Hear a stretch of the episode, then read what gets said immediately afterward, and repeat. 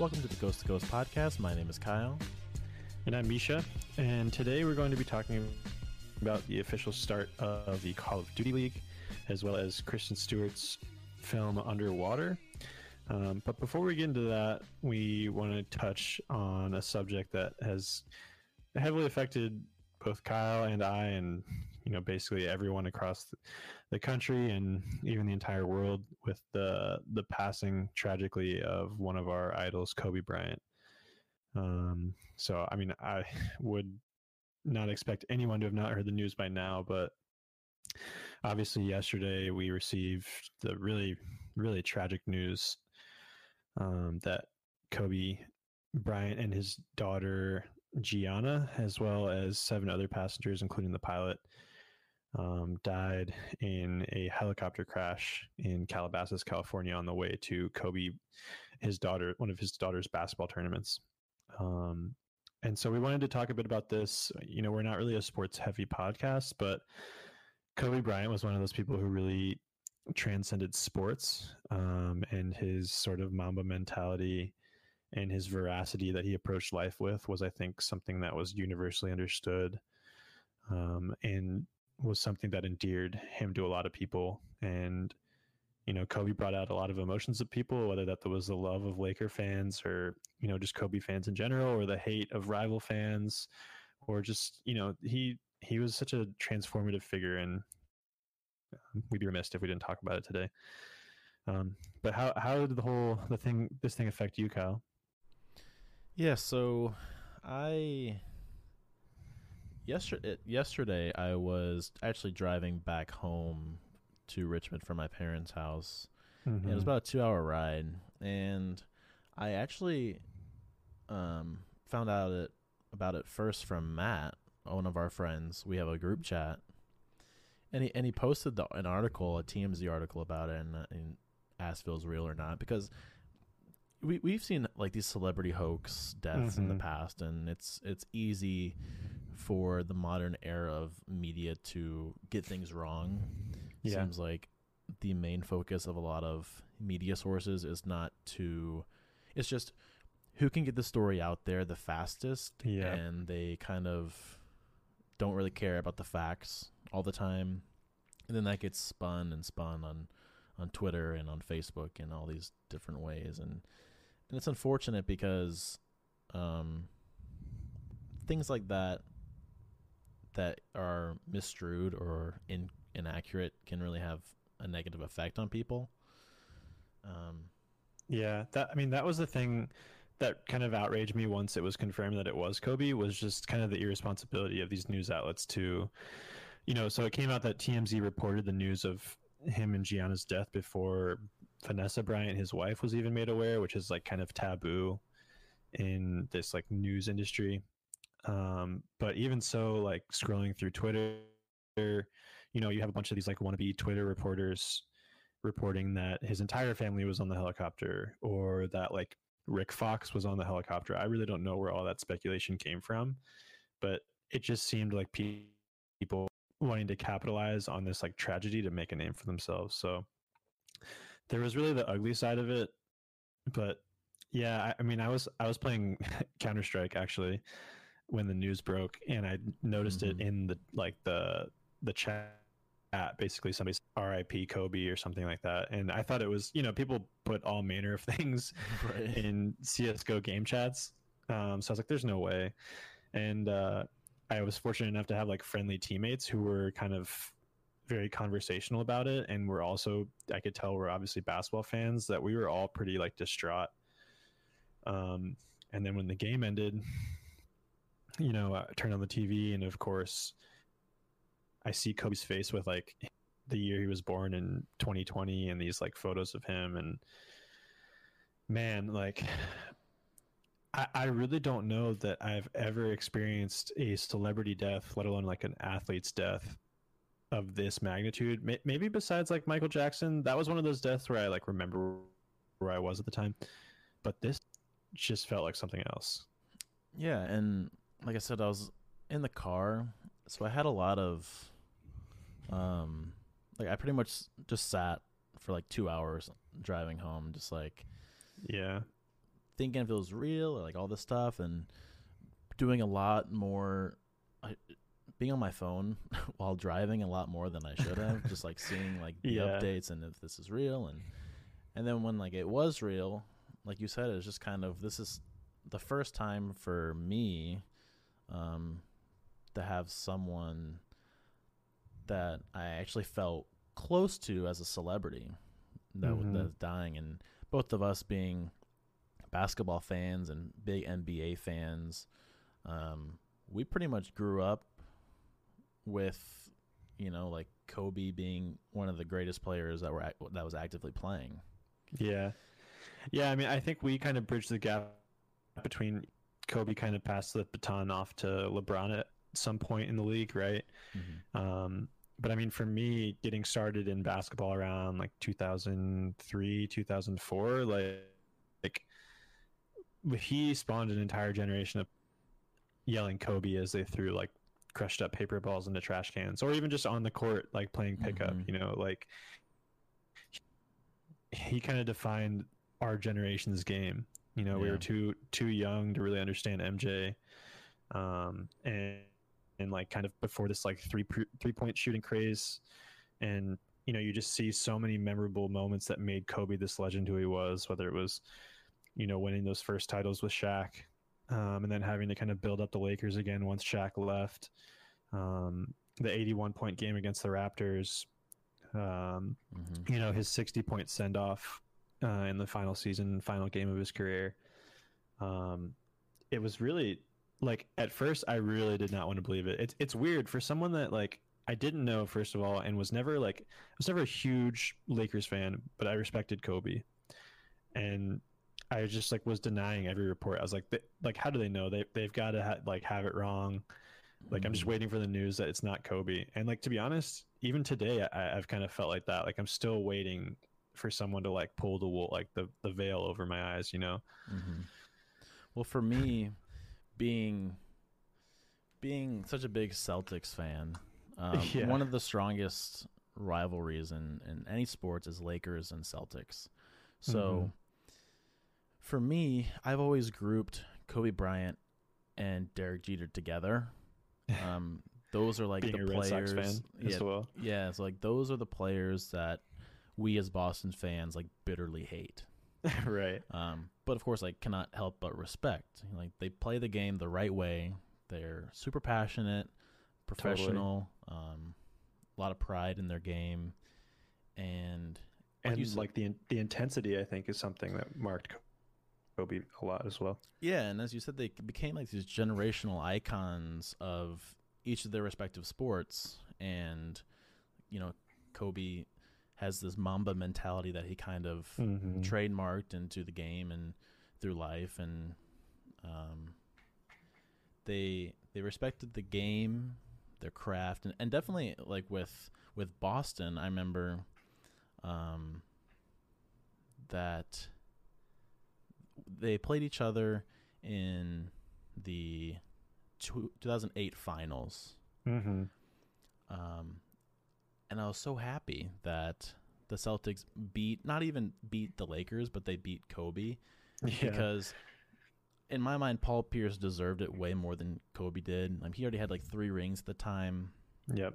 Um, but then again, he he ended up getting his revenge and um, ultimately his fifth ring in 2010 um, when he when um, we lost Game Seven to the Lakers again. But um, like I said, it's it's interesting and like I said, it's it's a weird relationship that we have with celebrities and even as mm-hmm. as sports um, icons and at the end of the day, it's like yes, I disliked the Lakers and I couldn't stand Kobe when he would beat the beat the Celtics, but like when he like when he retired, like the game missed Kobe and at and at the end of the day, we kind of separate from our teams. Like we're NBA fans. We're not just Celtics and sure. Sixers fans and Laker fans. And yeah, um, and, and, you know, I, I think one of the craziest things to me is seeing the reaction out of NBA players, and not just the NBA players like Dwyane Wade or LeBron or these seasoned veterans that have kind of defined our generation's game. Mm-hmm. But young players like Devin Booker, or even in the college game, like there was a viral video of Cassius Winston, Michigan State, finding out and just being totally awestruck. And those are kids that are like 18, 19, 20 years old. And I mean, that's not far removed from us, but that's still enough time that maybe you don't necessarily remember the greatness of Kobe, but he had that effect on those players, you know? Right. Um, How did and, you feel when, um, I mean, uh, it's it's a hard decision, I'm sure, but after mm-hmm. this broke, um, there was still like six or five, five. I don't remember how many, but there was people still played. There was NBA yeah. games that same night, last night. but it's hard to say. I mean, it's it's hard. Games canceled because you know people pay money for tickets, and you have exactly everything else that kind of goes into it. But yeah, I, I think it's hard to like logistics wise and just like economics to cancel a game same day. Um, and some, I mean, this this occurred for some like half an hour before tip off. Right. Um, but when you see the likes of like Tyson Chandler, absolutely, just like broken on the bench, like, mm-hmm. yeah, oh man, I'm getting chills right now. Um, but yeah, I mean, it was really tough, and and I mean, we talk so much about Kobe and Gianna, um, his daughter, but there was you know entire family that was lost on that that helicopter. One of Gianna's teammates, um, her mom and dad, who the dad was also like a community college baseball coach, very well respected. Um, I think three others potentially. I, f- I forget the total amount, but I mean, yeah. this this would be a tragedy in making national headlines, even if it wasn't, you know, involving Kobe Bryant. And I think that's why there was just so much gravity. Mm-hmm. but is there like a is there like a Kobe moment that sticks out to you from his career? Um, Something that had like a really strong impression on you. Besides the ones that I mentioned with the Celtics and, and the finals yeah. and and that, um, again, it's I I never really got to watch him a lot live because growing up on the East Coast, I didn't really see a lot of the West Coast games. Mm-hmm. Um, which is it's funny because but you still know like you said you know who Kobe yeah. Bryant is. Um, us growing up playing basketball, we we practice the moves that he does. We watch his like mm-hmm. the highlights on ESPN. Um, but for me, um, one of the the stronger Kobe moments. Um, hmm. I mean, 81 points is super impressive. Yeah, because like the hundred, there are people that debate whether Wilt Chamberlain actually scored hundred points in that game. Mm-hmm. You know, and for Kobe to do it in a modern NBA that's bigger, faster, stronger, well, yeah, it was just super impressive. Um, I think for me, because like I said, I was never like a huge Lakers fan, and mm. obviously like respect Kobe. But if you remember his like final two years in the NBA, he was like really battling that Achilles injury. Mm-hmm. Um, and the Lakers didn't really have a lot of weapons around him. It was kind of post Steve Nash and Dwight Howard experiment. Um, and you kind of knew Kobe was on his farewell tour, and it seemed that the Lakers were like good and well enough alone to just, you know, kind of let him do his thing and like put up, shoot 40 times a game and put up 20 to 30 a game. Say his goodbyes to league, and like me being a little cynical, I was kind of like, all right, like they're really gonna throw an entire season down the drain just to, you know, have this kind of farewell tour, and uh, it was my senior year of school. I was, you know, working in a bar in a sports bar, and obviously it's Kobe's last game comes around, and you have have all these fans coming out to the bar to watch, you know, dressed in their Lakers gear um, you know, everybody like ready to kind of for this send off for Kobe. And I don't remember know if you remember the way that game went down against the Jazz, but the first half it was kind of it looked like more par for the course of Kobe's last two years, you know, just kind of like missing shots, mm-hmm. um, trying to take the game over and not really getting it done. And it was crazy because, you know, I'm walking around watching the people and so many Kobe fans just looking like dejected and like you know, this isn't how we want to see this legend, our hero, go out and say his final goodbye. And then they come out of halftime, and and you know the story now. Obviously, you know just put the team on his back, making clutch shot after clutch shot, um, mm. scoring sixty points in his final game in this comeback way, win in the Staples Center in front of all the LA greats and you know the celebrities you see at every Lakers game.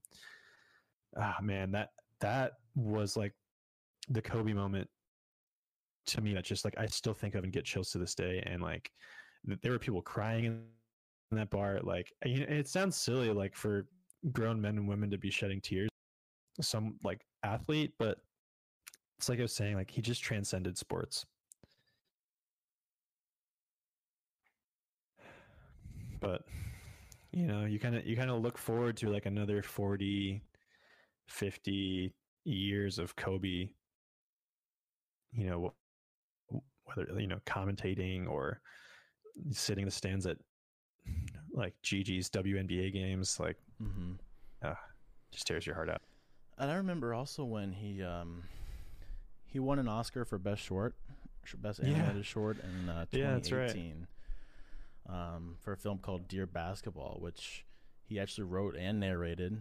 And mm-hmm. uh, I think it was based off of a, a, poem that he wrote for the Players Tribune um, a few years before that. But pretty much just mm-hmm. like how much he loved the game and why he chose to retire from it. And it's just uh, it's a very touching moment. And um, it's going to be sad moving forward. And basketball certainly won't be the same. And I think I saw something about teams retiring the number 24. Yeah. Maybe even the whole NBA retiring um, number 24. Yeah, I believe um, so. Mark Cuban already officially announced that um, 24 is going to be retired for the Mavericks. Oh wow! Um, but we'll see, because you know I think Mark Cuban really respected Kobe, and of course had his fair share of losses with his team to Kobe Bryant in you know oh, yeah. playoff games.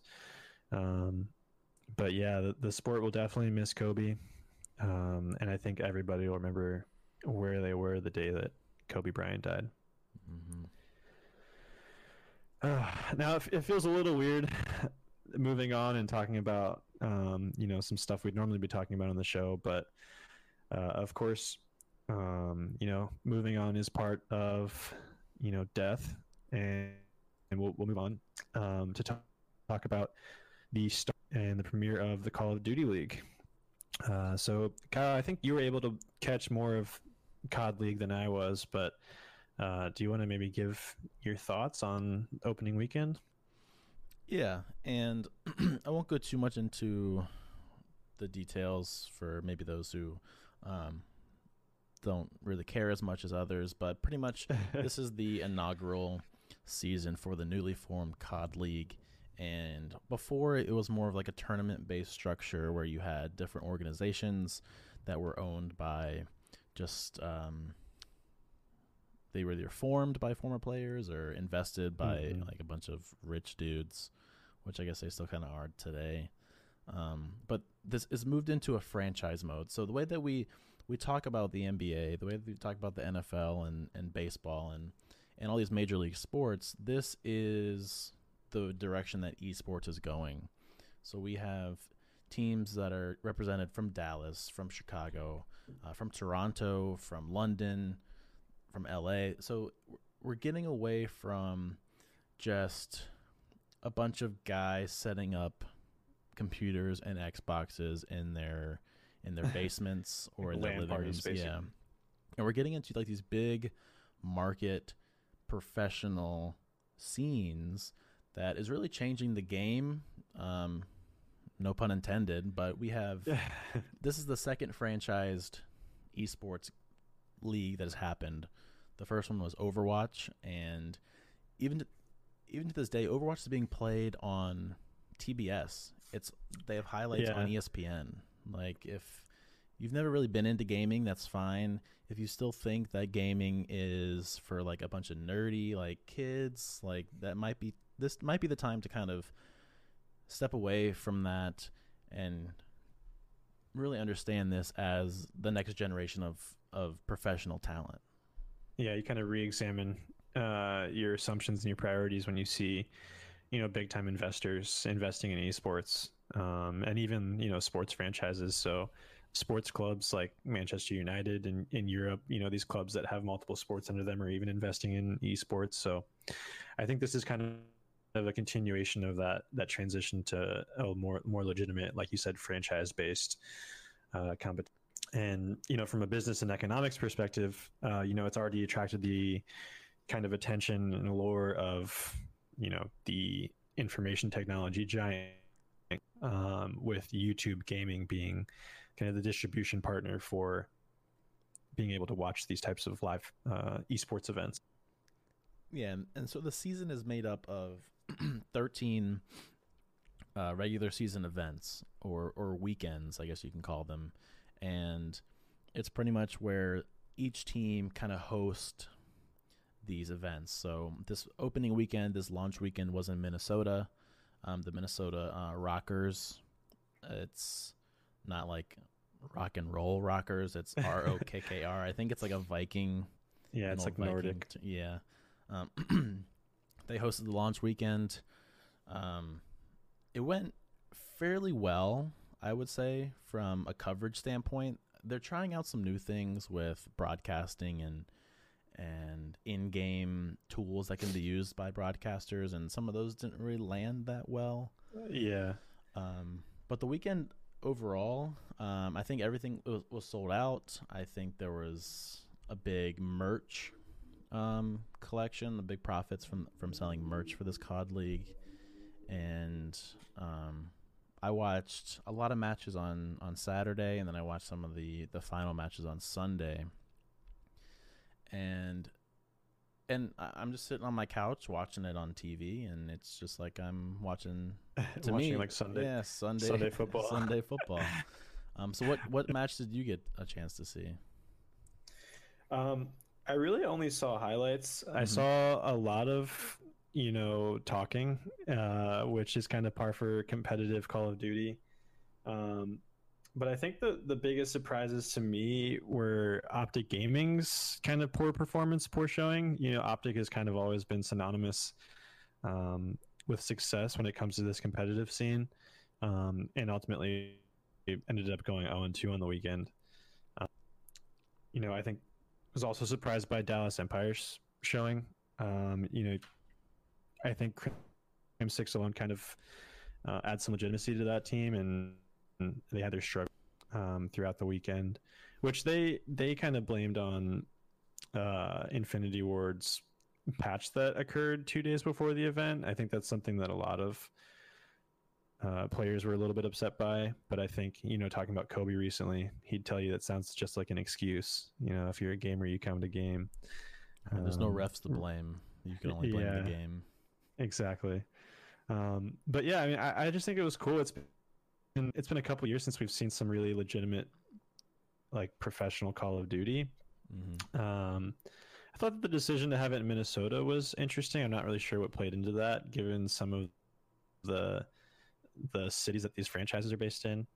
Um, and then some some interesting decisions in terms of like the game modes. Like it's been a while since we've seen domination in a competitive format. Um, you know, it's you know kind of a departure from the standard competitive fair, but uh, overall, like I mean, again, just happy to see like competitive Call of Duty being played again.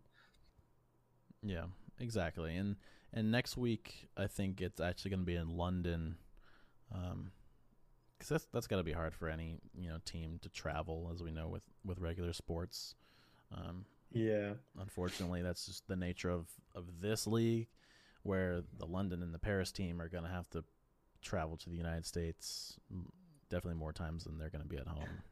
Yeah, that's like a hurdle we don't typically see from like a, you know, the most maybe is like someone going to visit the Toronto Raptors in the NBA, mm-hmm. but we definitely don't see people, you know, make a big deal of it when NFL teams go to play in in Europe.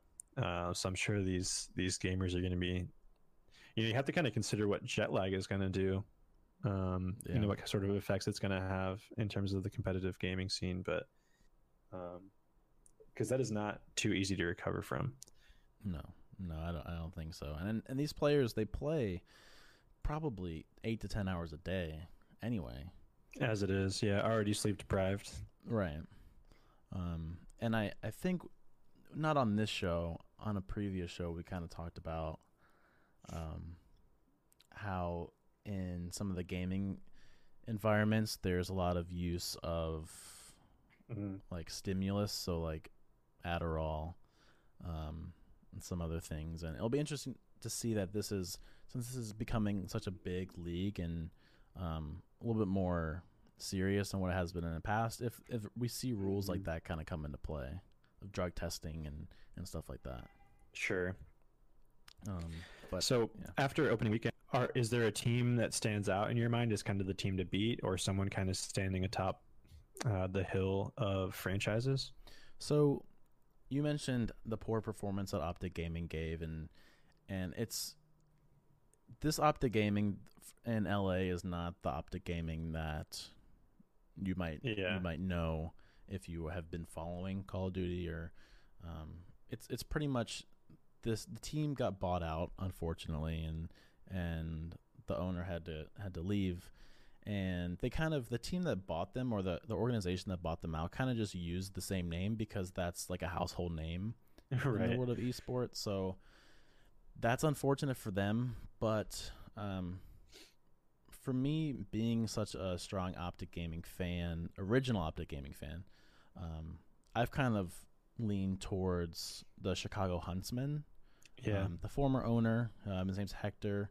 He he moved to NRG, which is the company that owns um, the Chicago Huntsmen. They also own the San Francisco Shock in the Overwatch League, mm-hmm. um, and they have um, two former Optic Gaming players. But so they're really strong. So the top two teams of the weekend is the Chicago Huntsmen and the Atlanta FaZe.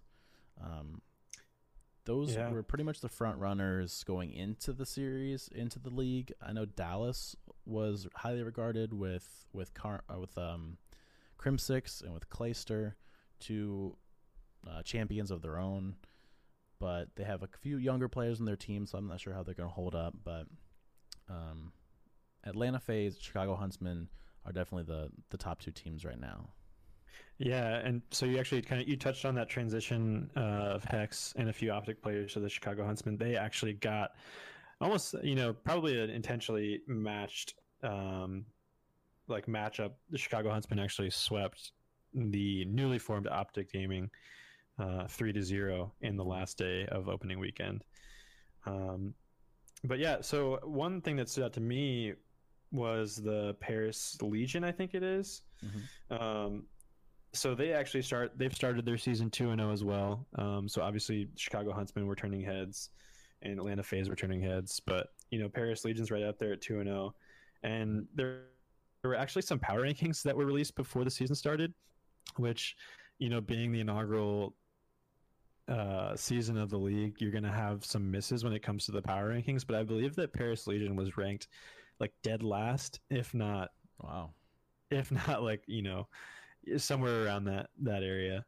Um, so it'd be interesting to see how the power rankings are adjusted. Um, and you gotta love power rankings. It's like this ever kind of touted tool used in every sport to just kind of drum up conversation and get people talking. Right. And and the way that the the tournament format kind of works each weekend is there is a point s- system. Um, mm-hmm. So each each victory a team gets at these tournaments will be worth ten points, uh, with an additional ten points going to the overall winner. Um, so that pretty much means that a team can earn up to fifty points by winning an event because usually you play, you play three to four, sometimes five matches. Yeah. Because um, you kind of want to play everyone if you can. Um, so yeah, we saw Paris, Atlanta, Chicago, and then Minnesota. Those four teams are the ones that came in undefeated, and we mentioned Dallas earlier. They're actually tied for last place with the New York Subliners, a ridiculous name for a team. yeah, some some teams did better than others in terms of their branding. Um, for sure. But yeah, an exciting start to um, Call of Duty League and group play, group play will continue February 8th in London. So the London Royal Ravens will be hosting. Um, mm-hmm. and so that's going to have some implications on, you know, when you can view matches in the US, especially on the West Coast. I think for me, the first match will kick off at 3:30 a.m. So it's a little ambitious for me, given when I like to wake up. But uh, yeah, February 8th is when uh, the next round of play will start up. You can catch some of the the later games with your morning Yeah. coffee. Exactly. On a weekend, so I guess you you'll see. But going on from the um, the Call of Duty World League, I just wanted to quickly touch base on.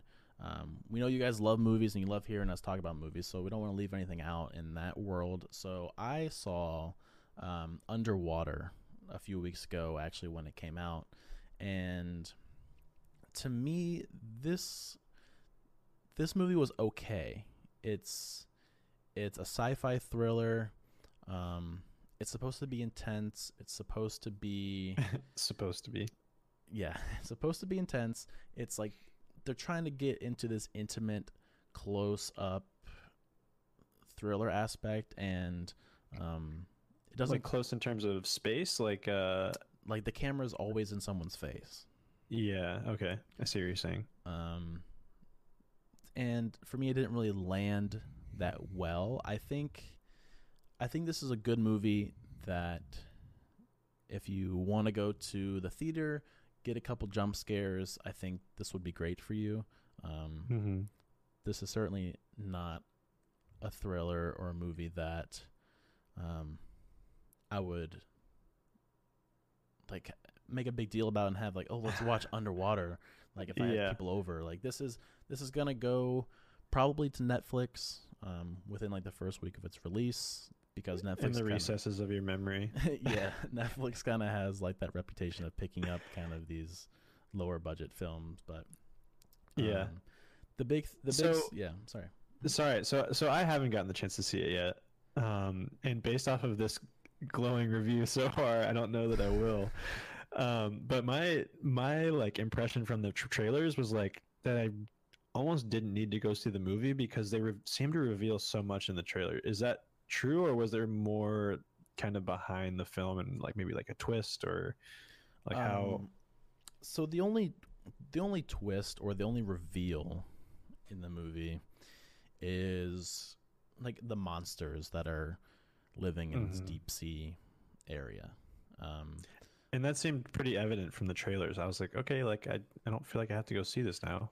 right, and it was kind of so when I first saw the trailer, I thought it was going to be another Alien spin-off movie. Yeah. um, and they kind of pull from that a lot with like the way it was shot and you don't really get to see what the alien looks like Hmm. until like the very end or until it like kills someone um, and i'm not a huge kristen stewart fan yeah. um, so her draw i know a lot of people went to go see this because she kind of had this um, i would say it's kind of a pretty successful year i guess she was in charlie's angels and she was on snl and she's kind of coming back from her awkward bella swan Like phase Twilight Twilight days. Yeah. yeah so uh, don't judge me for knowing her twilight character's name um, but I do I do really like um, T.J. Miller. I think he's funny. yeah. Uh, Yeah, it seemed like it had very like archetypal characters in it and he was one of them. very much so. And I would say that this movie definitely doesn't drag. Within five minutes, you're pretty much everything's breaking down. It's it's the trailer. So you've seen the trailer Yeah. where the the walls explode. That pretty much happens within five minutes, and you're kind of thrown into like this um, anxiety-induced world of deep sea, I guess terror you want to call it. Yeah. Um, and I think as as any horror fan knows that often what's in your imagination, I think is far more scarier than anything that can kind of be crafted by someone else. So going back to like when they do like reveal the sea monsters, um, it it turned out to me that it kind of became far more like Pacific Rim. If you saw that, than than like Alien itself. Um, Except Pacific Rim was good.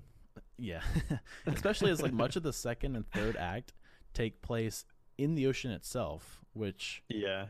it, it often looks more like cutscenes from like a video game that I'm playing. Sure. Than more of like this big budget Hollywood film. Um, if that was what the directors were going for, I don't know if that was the best option. Um, but it, it didn't really play out with the, the sets and the costumes were weird. Mm-hmm. Um, but again, that's not to say you won't enjoy watching underwater. Um, I think Kristen Stewart is pretty engaging. Um, she kind of does play like a pretty badass like action lead. Um, T.J. Miller is funny as always. His jokes may not be like the most appropriate for like a horror film. It kind of like breaks the tension, which it didn't really need to be broken.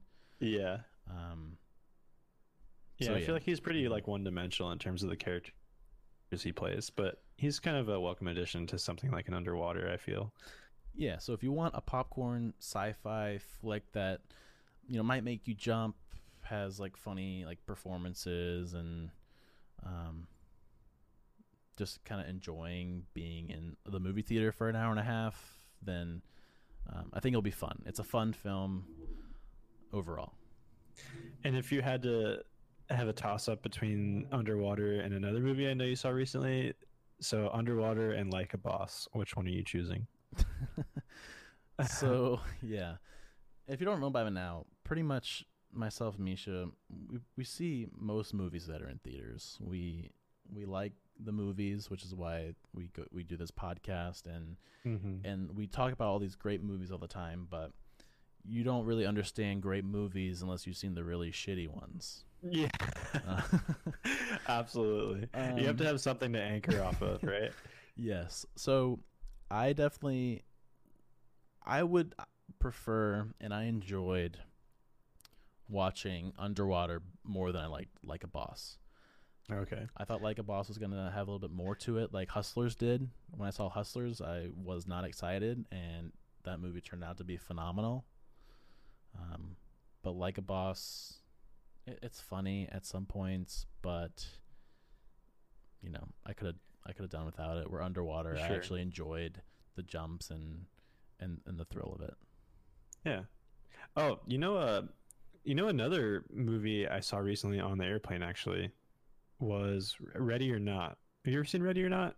Is that the the tag one? The tag one? No. What's the one oh, where they're like playing tag? No, that, that one's actually called Tag. I think it's just called oh. Tag. Oh, well, that makes sense. very, very original. Um, no, so Ready or mm. Not, it actually reminded me a bit of Knives Out. Mm-hmm. It's about this girl who marries into this rich um, family of a magnate who started like a board gaming empire. Mm-hmm. Um, and she's getting like these kind of weird vibes from the family on her wedding night. And her husband tells her about this like tradition they have where they play a board game uh, every night or on the wedding night, like at midnight. And it turns out that they end up like playing this game where if you draw this card that says like hide and seek, the family hunts the new addition to the family and has to kill them before the sun comes up the next day. The so heck? it's kind of yeah, it was kind of like this um like edgy sometimes um sometimes really brutal thriller in and the reason it reminds me of Knives Out is because it's got this like rich magnate family um so and it's like one in, setting yeah, exactly. Kind of all done in this big mansion, um, minus kind of the detective work of Daniel Craig's, mm-hmm. uh, you know, in a southern drawl character.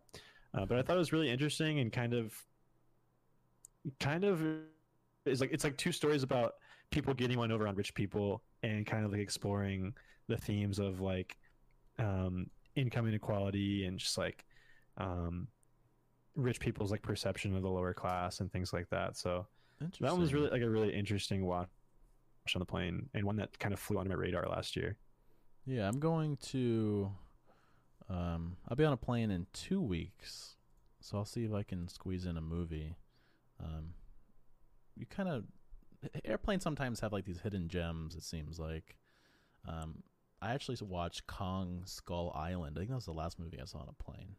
I, I actually enjoyed that one. Yeah, and that took me back I was like, wow, this is actually pretty good. I never would have watched it if I didn't have this five hour flight to Seattle, wherever I was going. Where you're like captive and not able to do anything else. I was like stuck on this island, and like this gorilla was chasing me, which was just the little kid kicking my seat behind me. Yeah. Uh, but anyways, so yeah, I know. Um, so you've seen The Gentlemen. I'm going to be seeing that this weekend, so we'll be talking about that on the next show. Yep. Um, that one should be a lot of fun because we're both big Guy Ritchie fans, big fans of Snatch, Lock, Stock, Two Smoking Barrels, uh, even the Sherlock series. I, I, really enjoyed, so that'll be a fun one. Even, um, but even before we close the show, that's in it is really great. Just to throw that in there. Yeah, I mean, a super, super big cast. So um, we'll definitely get in depth on that one um, this coming week. Uh, but before we close out the show, I think we have one brief piece of listener mail, uh, if I'm not mistaken. Yeah, so this one comes from Eric, and Eric messages us, and he says, Hey guys, you can create one daytime talk show hosted by any person or any group of people. It will air immediately after The View and be seen by millions of people. Who are you putting in the host chairs, and what are they doing? Uh, he mentions that he he would skip work once in a while to stay home and watch a chat show starring the Wu Tang Clan. yeah. So yeah, yeah, interesting. Wu Tang Clan, I could get behind that. Yeah, so um, would I. Um, Who wouldn't? Okay, so that's listener mail. um, no, to me, like this is actually a question I've been prepared for for a while because I tell this to pretty much anybody who'll listen. But I need a talk show starring Rob Gronkowski. Oh yeah. Uh, now, for people who might not be like big sports fans, you probably still understand the like little puppy demeanor that is Rob Gronkowski and how just like he just like oozes with like charisma and just like happiness and enthusiasm. Um, and you know that was even just during his playing days. We've obviously seen him in like the WWE, um, putting on a show there. Um, he even took a, a go at commentating, I think, during the playoffs at one point, and he absolutely killed that. Um, so I would I would pay money to watch a talk show with Rob Gronkowski. So wow. I think that'd be my pick. In terms of what he'd be doing, um, I think it would be as wildly unpredictable as Gronk is. I'm sure it would involve like crushing cans of beer over his head at some point. Mm-hmm. Um, but I, I, just think it would be like a really genuine and fun show if Rob Gronkowski was hosted a talk show. Nice. Yeah, I think I think a light chat show um, is always good. Um, with so would you have Rob like interviewing other celebrities or would it be um like what type of talk show would it be? Yeah, I think so. I or mean like just interviewing athletes. I think the the really good talk shows have some variety. Mm. Um so celebrities would be cool. I know he's wanting to get into acting, so I think there's some kind of crossover there. Um but as a sports fan, I think it would be cool to interview athletes because I've always loved the content where you really get um, some like really cool behind the scenes stories about like what was happening before uh, like a famous game or like a game that Gronk had like three touchdowns or you know like the the kind of human stories behind the athletes. Mm-hmm. Um, so I think that would be cool. Nice. For me, um,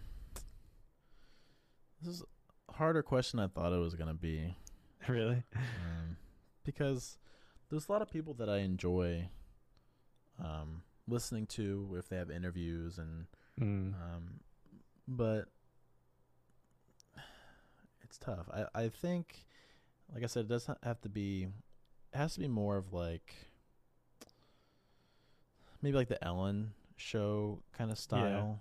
Yeah. Um, there's a little bit like games in there um, casual conversation, nothing too serious. I I watch some Jimmy Kimmel and some uh, Jimmy Fallon, and I've kind of gotten away from their kind of structure where um, it's more it's just kind of like conversation, which yeah. I guess is what people like. They like the conversation, but like you said, variety is super important into having a talk show.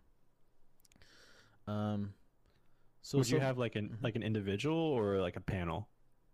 So, I I originally thought I was gonna go with a group of people. Yeah.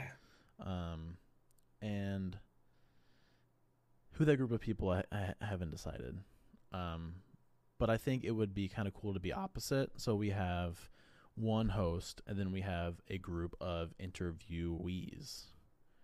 So not that hmm. one-on-one action, kind of bringing in maybe two or three people, and kind of just having more of like a roundtable discussion. Yeah. So pretty informal. Um, so someone who I really enjoy listening to is is definitely Matthew McConaughey. Yeah. Speaking of the gentleman, um, for some reason he'll like be on TV or he'll like even in the movies or in an interview he'll be talking. I'm just like drawn in with his southern like slow speech mm-hmm. that he mm-hmm. has. So I think if he could host, and he's funny, so I think if he could host just an afternoon show or whatever where he interviews just a bunch of random people, sure, then I think that'd be pretty cool. You know, another thing you got me thinking when you were mentioning Matthew McConaughey and how you kind of just get drawn in. I, I've always found that to be the case with a lot of the cast of like the Avengers. Um, like the interviews that I've I've heard Robert Downey Jr. doing, I've always been kind of in, enamored and just kind of you know take the time to listen and I think he puts together some pretty cohesive thoughts. Um, but same with like Chris Evans, mm-hmm. um, Scarlett Johansson, Mark Ruffalo, even who is, believe it or not, an alumni and former wrestler at our old high school, first colonial, yeah. which I think is pretty cool. Mm-hmm. Um, but it's a lot of like really well spoken people in that cast. Um, and I think it would make for some interesting panel discussions having those guys kind of moderating. Just having the Avengers interview people in costume. Mm-hmm, in costume. really funny. Yeah. But yeah, so I think that's going to wrap up our show for this week. Um, again, keep sending in the listener mail. It's definitely fun to kind of go into these these questions. You can do that on Twitter at Coast Podcast, or you can message us either through text or there's a voice message option on Anchor. I think that would be cool if you wanted to be brave enough. You can actually speak your question to us or whatever you wanted to say, and we can actually play it live on the show for you and, hey, that'd be cool. respond that way. Cool. So, yeah, that's a new feature that Anchor has. Um, they do a great job of actually supporting and, and hosting our show. But again, you can find us on Apple Music, Spotify, Google Play, Stitcher Radio, wherever, wherever you listen to podcasts, we're there. And with that, we will talk at you next week. All right. Bye.